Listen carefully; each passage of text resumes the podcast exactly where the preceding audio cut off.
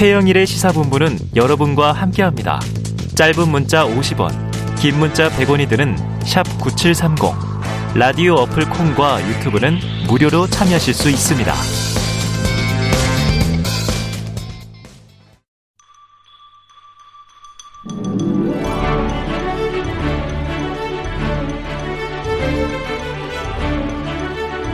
네, 매주 화요일에는요, 여야 정당 출입 기자들과 정치권 취재 이야기, 그 중에서도 취재, 뒷이야기를 듣는 쏠쏠한 재미가 있죠? 불사조 기자단이 있습니다. 자, 야당 출입하는 경향신문 박순봉 기자, 어서오세요. 안녕하세요. 여당 출입하는 세계일보 최영찬 기자, 어서 오십시오. 안녕하세요. 자, 두 분 여야 곧 바뀌죠? 네. 이게 한 두 달 채 안 남았어요. 맞습니다. 여당 출입, 야당 출입 바뀌게 돼요. 그러니까 요새 그래서 기사에 여라는 말을 잘 안 씁니다. 여야라는 말 쓰면 헷갈릴까 봐. 헷갈려요. 네. 헷갈려요. 그래서 그냥, 그냥. 국민의힘, 뭐 네. 민주당 이렇게 하지.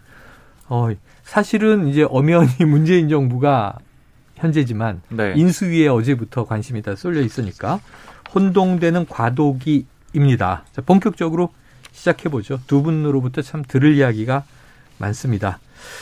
자, 대통령직 인수위원장 안철수 부위원장은 사선의 권영세 의원 이 두 사람이 맡은 과정 박 기자님 좀 순조롭게 인수위가 잘 된 거예요? 그러니까 이제 표면적으로 보면은 네. 그날 원래 오전에 김은혜 당선인 대변인이 발표를 하기로 했다가 그날이 일요일이었거든요. 네네네, 인수위원장 맞아요. 발표한 날이요. 했다가 오후 3시로 시간이 바뀌고요. 음. 네, 윤석열 당선인이 직접 브리핑을 하는 그런 과정이 맞습니다. 있었습니다. 일단은 이제 이 과정 자체는 윤석열 당선인이 소통을 하겠다 이런 것들을 보여주기 위해서 바뀐 걸로도 볼 수가 음, 있는데 음. 다만 좀 내부적으로 좀 갈등이나 좀 삐걱거림이 있다라고 이제 일부 얘기가 나왔던 것들은 어떤 거였냐면 것들이. 이제 권영세 부위원장이 이 부위원장 자리를 좀 계속 고사를 해왔거든요. 네네. 사실은 그 전전날부터도 계속해서 거론이 됐었고요. 이제 취재를 해보면은 안 맡고 싶다라는 그런 입장을 계속해서 내놨었습니다. 아하. 이제 특히 이 안철수 대표 같은 경우에는 이 인수위 내에서 이 카드로 치면은 조커라고 보시면 되거든요. 어. 그러니까 내밀면 어디든지 갈 수 있는 그런 선택권을 갖고 있었던 사람인 네네네. 거잖아요. 그러니까 본인이 인수위 원장을 딱 결정하게 되니까 나머지 자리가 그 다음에 싹 결정이 되는 그런 음. 그림이었는데 그때 부위원장으로 권영세 의원을 맡게 되면서 이걸 좀 고사를 했던 거고 음. 그럼 이제 고사를 왜 했느냐 표면적인 이유는 이런 거였어요. 선거 기간 동안에 사무총장도 하고 너무 힘들었다. 네, 총괄 선대 싶다. 본부장. 음. 네 이런 얘기를 했었는데 근데 이제 이면에서 들리는 거는 취재를 하면서 나온 얘기는 뭐냐면 지금 인수위 내 그림을 보면 위원장이 안철수 대표 음. 그리고 부위원, 부위원장이 권영세 의원이 되는 거잖아요. 음. 그러니까 단지 보좌하는 역할이 아니고 크게 보면은 국민의당을 대표해서는 안철수 대표가 와 있는 거고 네. 국민의힘을 대표해서는 권영세 의원이 와 있게 되는 거죠. 음. 즉이 얘기는 윤석열 당선인의 공약과 그리고 안철수 대표의 공약을 중간에서 조율하는 역할을 누군가는 해야 되잖아요. 그렇죠. 그렇죠. 그 역할을 권영세 부위원장이 해야 되는 그런 임무를 음. 맡게 된 거고 이게 권영세 부위원장 입장에서는 되게 까다로운 역할이라는 거예요. 예. 그러니까 일종의 배드캅 역할이다 이런 식으로 국민의힘에서 어. 표현을 하더라고요. 그러니까 거기에서 최전선에 서가지고 안철수 대표가 너무 많이 요구하면 막아야 되고 음. 또 윤석열 당선인의 이 예- 생각은 더 전달해야 되고 음. 이런 역할이기 때문에 처음에 좀 거절했다라고 합니다. 아, 그래요. 그러니까 안 그래도 딱 이렇게 나올 때 아. 브레이크 역할이구나, 어, 견제 역할이구나라고 다들 이제 생각을 했었는데 까다로운 역할이다 보니까 권영세 의원은 맡고 싶어 하지 않았다. 자 원희룡 전 지사는 기획위원장 이건 원래 애초 인수위 조직에 안 보였던 자리예요. 네. 그 새로 만들어진 이유가 있겠죠? 일단은 원희룡 기획위원장 설명으로는 음. 지금 인수위 자체를 조율하는데 사람이 조금 더 이제 수뇌부급이 더 필요한데 어. 법적으로는 24명밖에 인수위원을 못 두고 특히 네네. 위원장하고 부위원장만 들 수 있도록 돼 있잖아요. 아, 그러니까 한 명 정도가 더 필요하기 때문에 만들었다 이런 취지로 얘기를 했고요. 음. 자, 이런 내용들은 뭐 액면 그대로 봐도 될 것 같은데 음. 다만 좀 인사의 특성 같은 것들이 반영이 됐다라고도 볼 수가 있을 것 네네. 같아요. 그러니까 권영세 부위원장 같은 경우에는 원래 선대본부의 본부장이었잖아요. 네. 그리고 원희룡 지금 기획위원장은 선대본부의 정책본부장이었죠. 그러니까 쉽게 얘기를 하면은 선대본부에서 투톱 두 명이 그렇죠, 동시에 그렇죠. 인수위에 이 높은 자리에 들어오게 된 음. 거거든요. 그러니까 그런 인사 스타일을 좀 보여준 것이라고도 볼 수가 있고, 그다음에 기획위원장 자리를 원희룡 전 지사에게 맡긴 거는 이런 의미로도 볼 수가 있습니다. 이제 인수위에 포함을 시키긴 해야 되는데 왜냐면은 이 정책본부장이었으니까요. 음. 공약의 핵심적인 역할을 했잖아요. 정책을 인수위가 다 사실- 그려내야 되는데. 맞아요. 그러니까 원래 사실 그림을 예전 처음 그림으로 좀 생각을 해보면 권영세 의원이 인수위원장을 맡을 것이다 이런 관측도 많았거든요. 네네. 이제 그렇게 되면 아마 이 원희룡 전 지사가 부위원장을 맡으면서 보조를 맞추면 그림이 딱 맞았겠죠. 음. 근데 아까 설명드린 대로 안철수 대표는 조커이기 때문에 어디든지 원하는 대로 갈 수가 있고 인수위원장 자리를 맡게 되면서 음. 밀렸고 이 원희룡 전 지사를 이제 그냥 인수위원으로 앉힐 수는 없는 거죠. 급을 네. 생각해서는요.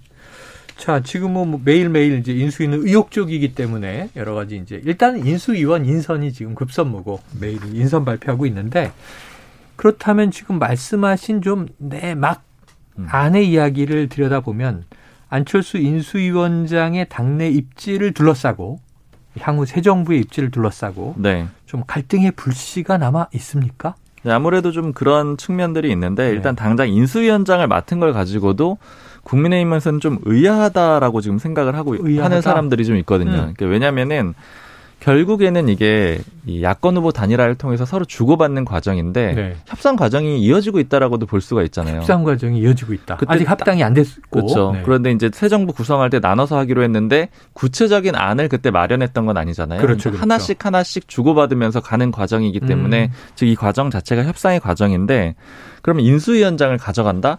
그럼 다음 건은 내놔야 된다. 이런 식으로 국민의힘에서 생각을 할 수가 아. 예, 예. 있잖아요. 근데 지금 이 안철수 인수위원장 같은 경우에는 국무총리로서도 거론이 되고 지금 네. 그런 의지도 조금 있다라고 알려져 있고요. 네.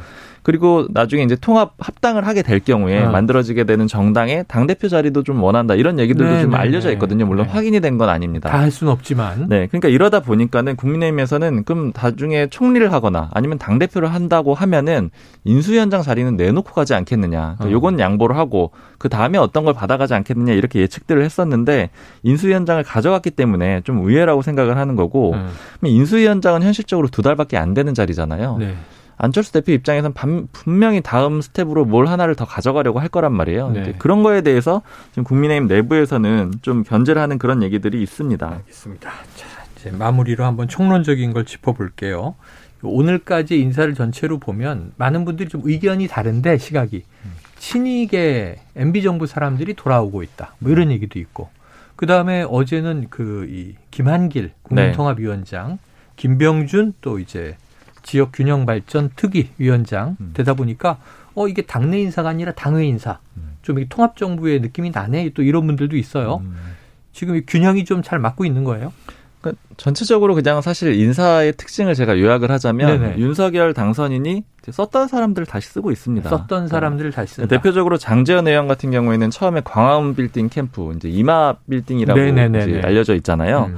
그 빌딩에서 총괄하는 역할을 했었거든요. 그러니까 음. 장재현 의원이 돌아오게 되면서 그때 있었던 사람들이 대부분 다시 중용이 되고 어, 있고요. 광화문 팀의 복귀다. 네. 그리고 그때 강화문 팀의 특징 중에 하나가 제가 이제 초기에 경선 캠프 기사를 썼을 때도 적어 놨었는데 MB 정부 출신의 청와대 비서관들이 많이 있었어요. 어. 그러니까 그 얘기는 즉 MB 측 사람들이 꽤 많이 들어 있었다라는 네네네. 거죠. 그때 구성을 할 때 이미요. 네. 그러니까 그 사람들이 다시 돌아오는 거기 때문에 지금 이제 MB 위주로 기용을 한다라고도 물론 볼 수 있습니다. 음. 왜냐면은 소위 말하는 이제 윤석열 당선인의 주변 사람들이 다 MB 쪽 사람들이잖아요. 음. 장재현 의원을 비롯해서 권성동 의원도 그렇고요. 그렇기 때문에 그런 구성이 있는 거고요. 이 양김도 역시 아까 뭐 균형이라고 말씀을 해주셨는데 그런 상징적인 측면도 충분히 있고요. 음. 이제 왜냐면은 예전에 이제 이게 무산되긴 했는데 처음에 선대위를 출범시킬 때 삼김 체제를 만들려고 했었잖아요. 맞습니다. 윤석열 당선인이 김종인 김종인 총괄. 총괄, 선대위원장에다가 김한길, 김병준, 김병준 이런 김한길. 사람들을 세우려고 했었던 네. 거죠. 근데 이제 김종인 전 위원장과는 결국 결별을 했었는데 이 남은 두 사람을 그대로 데려온 거. 음. 이제 방금 설명드렸던 거랑 일부 좀 겹치는 면이 있죠. 네, 아까 네. 권영세 이 예. 본부장 네. 그리고 원희룡 본부장 두 음. 본부장을 데려온 그림과 거의 흡사하다라고 음. 보시면 될 것 같아요. 네. 알겠습니다. 그러니까 이제 정치 신인이라 사실은 이제 출마하면서 모든 과정이 이루어졌는데 음. 그때 이제 대선 과정에서 기용했던 인사들이 인수의 거의 대부분 그대로 들어오고 있다. 자, 이렇게 이제 지금 야당이었던 국민의힘이 이제 곧 여당을 앞두고 인수위가 워낙 활발하니까 이 박수문 기자 취재가 매우 바쁘실 것 같은데 네, 상대 확실히 대선보다 바쁩니다. 기자님이 아주 심심해하고 있습니다. 한가해 보이는데 민주당 사정을 보면 또 그렇지도 않아요. 지금 이 통합 삼각 체제 지금 안철수 인수위원장과 양김 민주당이 바라보는 또 속내가 있겠죠? 근데 뭐 솔직하게 말씀드리면은 네. 지금 뭐 인수위 돌아가는 거에 대해서 당이 큰 관심은 없고요. 어허. 다만 이제 그 한 가지 걸리는 거는 어. 김한길 전 김한길. 대표가 음. 민주당 사람이잖아요. 민주당 대표였죠. 네, 민주당 대표였기 때문에 그분이 어떤 역할을 하나에 따라서 음. 그러니까 인물 빼오기, 사람 빼오기가 될 수도 네. 있다는 우려는 좀 있어요. 음, 민주당계 인사들을 빼갈 수도 있다. 그렇죠. 지금 현재 현역이 아닌 분들은 많이 일단 김한길 의원의 작업으로 네네. 넘어갔잖아요. 근데 이제 문제는 지금 김한길 전 대표가 그때 당을 떠나면서 했던 말이 친문 패권 때문에 안 된다는 식으로 굉장히 음. 비판을 많이 했단 네네. 말이죠. 지금 당이 결국 다시 친문 패, 패권이란 말 좀 죄송합니다. 어쨌든 친문 위주로 패권이라는 비판이 나왔어요. 음. 네, 친문이 위주로 돌아갔기 때문에 그러면 이것에 대해서 지금 불만을 가진 분들이 좀 있단 말이죠. 뭐 음. 김두관 의원처럼 공개적으로 표출하는 분도 있지만은 네네. 아닌 분들에 대한 그 불만이 막 이제 다시 표출이 어. 될때 김한길 전 의원이 나서서 이렇게 음. 조금 역할을 하면은 의석수를 많이 빼올 수도 있다. 음. 이런 우려도 일각에서는 나오고 있는 게 사실입니다. 야, 그럼 이제 비문 인사들을 그렇죠. 혹시 이제 새로운 여권에서 또 영입해 가는 건 아니냐? 그러니까 일단 당장 의원뿐만 아니라 네. 지방선거를 앞두고 있기 때문에 네네. 공천이 여차하면 어렵다 싶으면은 선거에서 국민의힘으로 알아. 우리가 너 출마시켜줄게. 국민의힘 쪽에 사람이 아까 넘쳐난다고 얘기를 네. 했는데 아니 이제 뭐 예를 들어 뭐 자리가 있을까요? 호남이라든지 네, 호남 뭐 쪽이라든지. 충청이라든지 이런 데도 음. 있기 때문에 그러니까 이제 네. 기존 보수 정당의 험지에서 네, 네. 그래요. 말씀하신 대로 네. 그러니까 국민통합위원회를 지금 맡았잖아요. 네네. 김한길 전 대표가.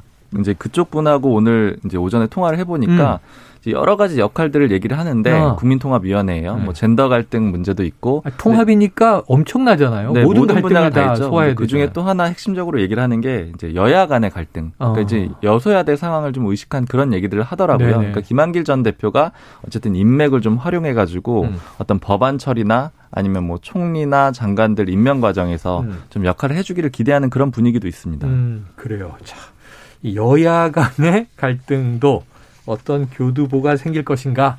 근데 이게 지금 민주당은 지금 힘들다 힘들다 하는데 더 힘들어지진 않겠는가 하는 우려들이 지금 여권 쪽에는 있는 것 같습니다.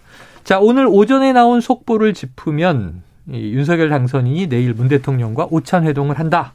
이 자리에서 이명박 전 대통령 사면을 건의할 것이다. 자, 최측근 이른바 윤핵관으로도 분류된 권성동 의원의 오늘 아침 발언을 듣고 오겠습니다.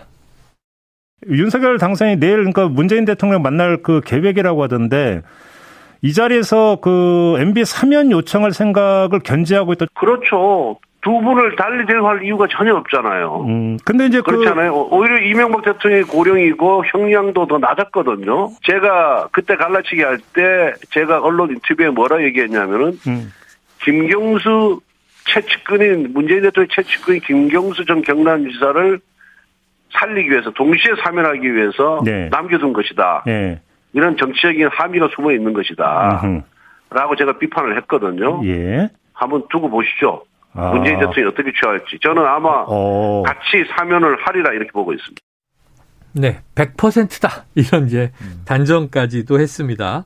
이 이명박 전 대통령과 지금 김경수 뭐전 지사 얘기도 나왔는데 사면을 둘러싼 국민의힘 내부 분위기는 어때요? 그 일단 방금 권성동 의원의 발언을 좀 해석해 볼 필요가 있는데 네. 이제 그렇게 호언장담을 했잖아요. 그렇죠. 이건 사실은 예측이라기보다는 일종의 그렇게 하지 않으면 안 되도록 만들겠다라는 거예요. 그러니까 음. 예를 들어 문재인 대통령이 특별 사면을 하는데 김경수 전 지사만 사면을 하게 된다. 네. 그렇게 되면은 이제 좀 반발할 수 있는 그런 그림을 미리 만들어 놓겠다라는 예. 거죠. 한 명 한 명 다 해줘야 된다라는 그런 그림을 만드는 거고요.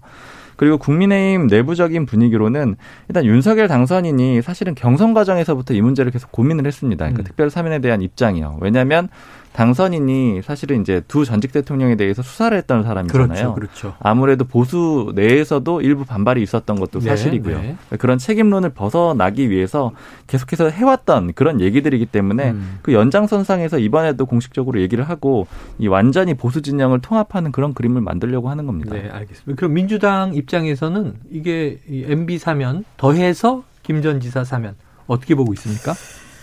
그 뭐 일단 사면에 대해서는 언급하기를 좀 꺼려 하더라고요. 음. 오늘도 좀 취재를 해보니까 공식 입장이 없다. 어. 이런 게 지금 당의 입장이고 이게 어쨌든 뭐 당선인이 건의해서 대통령이 이제 결단을 한다면 대통령의 몫이지 음. 당이 이러쿵저러쿵 할 게 아니라는 거고 네.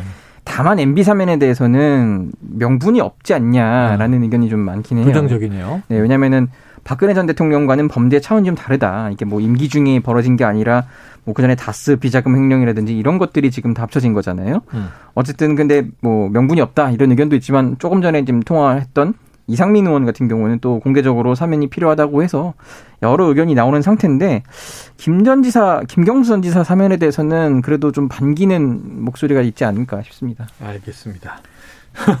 아까 찬성한 분은 이상민 전 의, 아, 의원, 이상민 의원 인터뷰를 조금 전에 했는데 문자 폭탄이 쏟아진다. 이런 얘기를 저희가 들었습니다. 자, 다음 이제 민주당 얘기로 깊숙이 들어가 볼게요. 아깝게 진 것이 아니라 끝내 이기지 못한 것이다. 자, 처절한 반성으로 모든 것을 다 바꾸겠다. 어제 민주당 첫 비대위 회의에서 나왔던 이야기들입니다. 자, 반면에 대선 이후에 반성과 쇄신보다는 위로와 격려가 더 많이 오간다. 이런 얘기들도 들려와요. 민주당의 실제 내부 분위기는 어떻습니까? 그 큰 선거에서 져서 아무래도 좀 이 정막감, 정막감. 좀, 좀 무게감이 좀뭐좀 예, 보인다 이런 표현이 좀 맞는 것 같고 네, 네. 무거워요. 다만 이제 그 반성과 쇄신은 음. 좀 일부 비대원의 몫이 된 것 아닌가 어. 이런 우려도 나오고요. 네. 어쨌든 지금 다른 분들은 지역구에서 곧바로 또 78일 뒤에 지방선거가 있잖아요. 예, 예. 그래서 그걸 준비하느라 좀 여념이 없고 어. 또 이제 의원직을 내려놓고 각자 뭐 서울시장이든 경기사든. 출마할 분들은 그걸 또 준비하느라 바쁘기 때문에 지금 뭐 이게 뭐 우리가 뭐를 반성하고 뭐를 잘해야 된다 이게 크게 나오진 않고 있거든요. 네. 그렇기 때문에 지금 각종 선거 또 원내대표 선거도 있기 때문에 물밑에서 눈치 작전이 좀 치열한 상태다 이렇게 설명을 드릴 수 있습니다. 표면보다는 네. 물밑에서 다 자기 선거 준비하고 바쁘기도 하고 또 다른 정치적인 셈법들이 오가고 있다. 그렇습니다. 자, 그런데 윤호중 비대위 체제에 대한 반발도 계속 나왔어요. 비판도 있었고. 그러다 보니 또 이재명 후보의 역할론이 또 이제 강하게 주장되기도 해요. 네. 실제로는 어떻습니까? 그게 이제 뭐 몇몇 분들이 이재명 전 후보의 역할을 해야 된다고 말은 했지만 음. 어쨌든 지금 먹히지 않고 있어요. 왜냐면은 지도부가 결정을 했고 무슨 뭐 중앙위원회도 해야 된다 하지만은 음. 어 결국은 대선 진당은요. 이제 네, 이 네. 많은 의원들 중에서 뭐 소위 말하는 이제 계파별 싸움이라든지 그 네. 같이 뜻을 함께하는 그런 의원들이 많을수록 유리한데 음. 친문 세력이 가장 많아요, 사실. 아, 그때 당시에 이제 총선을 치렀기 때문에 예, 예. 가장 많을 수밖에 없고 그래서 주도권이 일단 윤호중 원내대표도 친문 인사로 분류되는데 예. 음.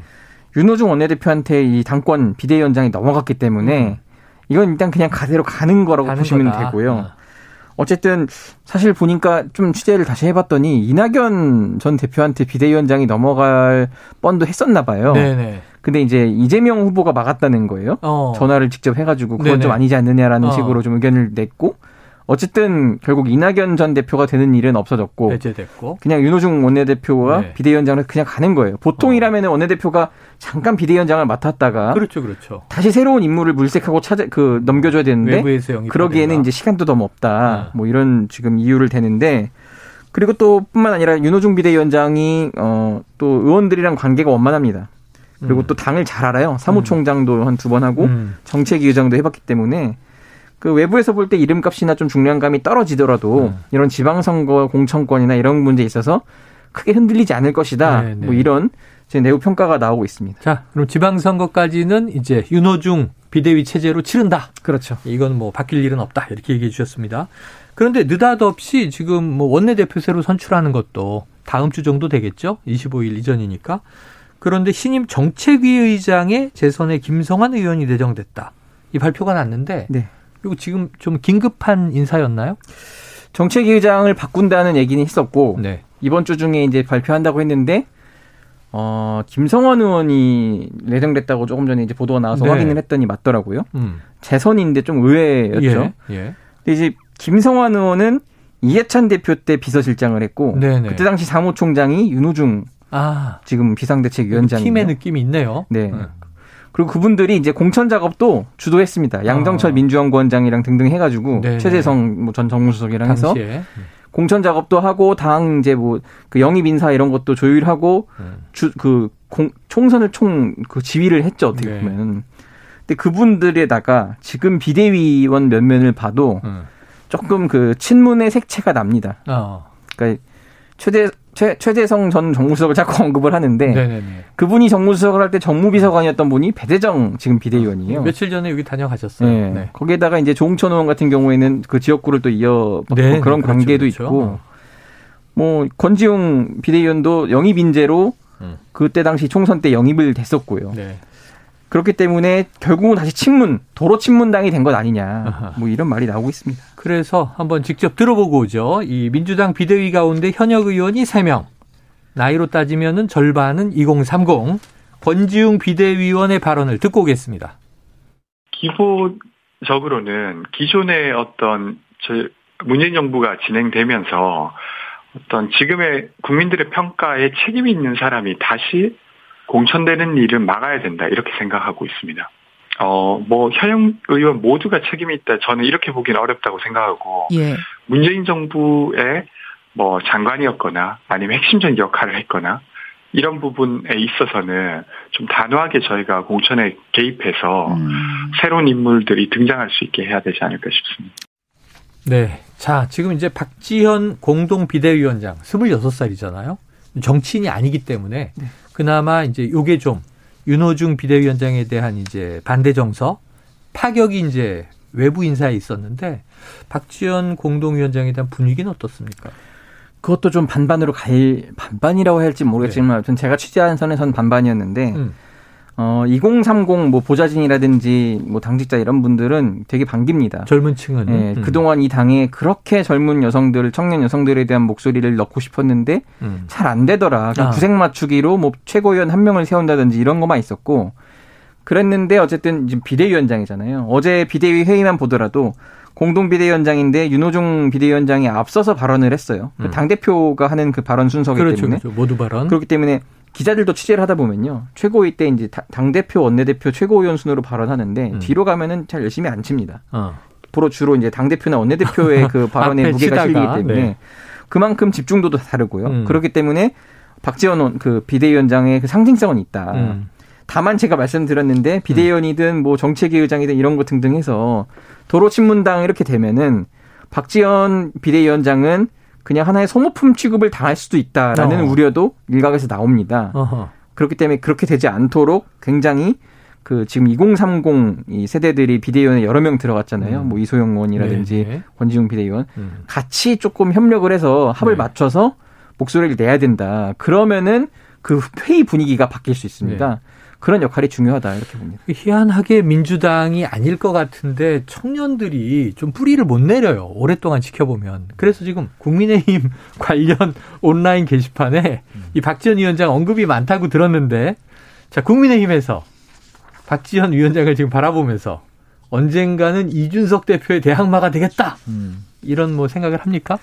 그러니까 그렇게 분석을 하고 있죠. 이준석 대표의 대항마로 세운 것이 아니냐 이렇게 분석을 하고 있는데 네. 일단 국민의힘 내부에서는 일단 기본적으로 큰 그림을 말씀드리면 사실 지금 민주당에 대한 관심이 크진 않아요. 왜냐면 이제 물어봤을 너무한 때거 아닙니까? 아 이게 왜냐면은 내부 농공 행상에 훨씬 더 관심이 크죠. 아. 그러니까 지금 인수위가 어떻게 돌아가는지 이긴 쪽대로. 그렇죠. 음. 그리고 인수위 내의 정보가 굉장히 제한적이기 때문에 오히려 기자들한테 혹시 들은 얘기가 없느냐, 뭐 네. 자신의 이름이 언급되진 않았냐 이렇게 물어보는 사람들이 굉장히 많고요. 네. 관심이 집 안쪽으로 쏠려 있다라고 볼 아. 수가 있는데요. 다만 이준석 대표나 그 주변에서는 이 민주당 지도부에 대해서 주의 깊게 보고 있습니다. 네. 근데 이제 특징은 이- 이제 나이나 나이도 그렇고 좀 젊은 사람을 당 대표로 앉힌 꼴이 된 거잖아요. 음, 그러니까 이준석 그렇죠, 대표랑 그렇죠. 비슷한데 어. 다만 국민의힘에서 이제 내세우는 논리는 이 똑같이 젊은 당 대표이긴 하지만 선출된 게 아니기 때문에 아, 전혀 다르다. 네네네. 그러니까 이준석 대표하고는 뭐 전혀 다른 문제다라고 하는데 네. 다만 요번에 대선 때 여성들이 아무래도 이재명 후보에게 결집을 했다라는 식으로 지금 분석이 네, 되고 있잖아요. 후반부에. 그 부분에 대해서는 좀 우려를 하고 있습니다. 네. 그러면서 또 박지현 위원장이 됐습니다만 선거 막바지에도 역할을 하면서 또 이제 급부상이 되기도 했던 거죠. 아까 권지웅 비대위원 얘기를 듣고 왔는데 자, 지금 비대위가 어쨌든 지방선거를 치러야 되니까 문재인 정부의 책임 있는 사람의 공천을 맡겠다. 근데 좀 전에 말씀은 비대위 내부는 좀 친문 성향이 강하다 그랬잖아요. 네. 이게 어떻게 될 것 같으세요? 공천. 그러니까 아무래도 내, 아무래도 내부에서 치열하게 좀 논쟁하고 토론을 해야 되는데 비대위 내부에서. 네, 근데 지방 선거가 자리가 너무 많아서 모든 자리에 대해 그럴 수는 없고 네. 다만 좀 잘 보이는 자리들 있잖아요. 서울시장 후보라든지 경기지사 대표적인, 후보라든지 음. 뭐좀 몇 몇 군데 이제 기초단체장 중에서도 중량감 있는 광역. 것들. 음. 네. 그런 자리에 대해서 좀 상징성 있는 그 인물이나 그런 네. 것들을 공천을 관철시키지 못하면은 그게 좀 어려울 것 같긴 한데 어쨌든 그런 노력을 좀 해야 될 거라고 내부에서는 보고 있습니다. 생각만 해도 머리가 아프네. 6천여 석이라 그러더라고요. 네. 수만 명이 출마하는 야 이걸 지금 이제 민주당 비대위 또 지금 대선에 승리해서 취임 준비하고 있는 국민의힘 지도부 이걸 해내야 됩니다. 야 보통 문제는 아니네요. 오늘 여기서 정리하겠습니다. 자 박순봉 경향신문 기자, 최영창 세계일보 기자 앞으로 이제 두 달 후면 여야가 바뀌게 되는데 불사조 기자단 수고하셨습니다. 감사합니다. 감사합니다.